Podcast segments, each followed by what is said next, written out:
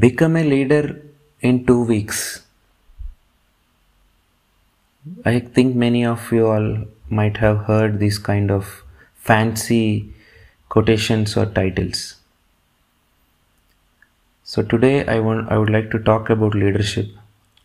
First of all, I want to say one thing. Leadership cannot be taught. If you think you can teach something and make somebody a leader, you're wrong. You're wasting your time and the other person's time. Leadership can only be developed. And development is a process. In the process of developing or developing a leader, you learn many things. You come across a strategy to convince and communicate with a rigid person.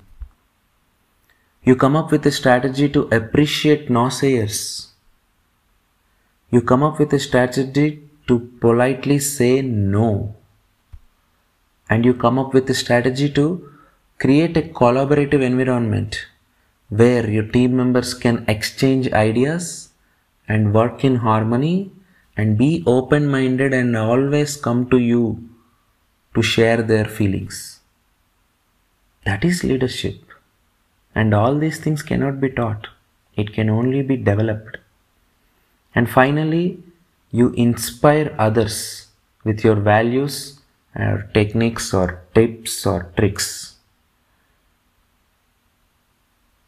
And you ignite, a leader is somebody who ignites and illuminates the innate human need for leadership. Means, in simpler words, everybody in your team want to become a leader either like you or like some other person. But everybody in your team want to become a leader. That is where your leadership speaks.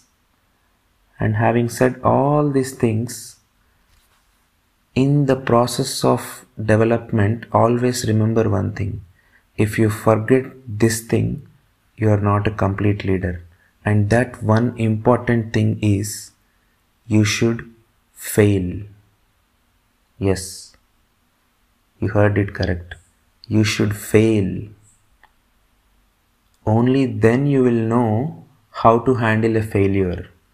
Only then you will support people who fails in your team and help them to succeed. Failure is an important aspect of leadership. If you haven't failed as a leader, then you are not a complete leader.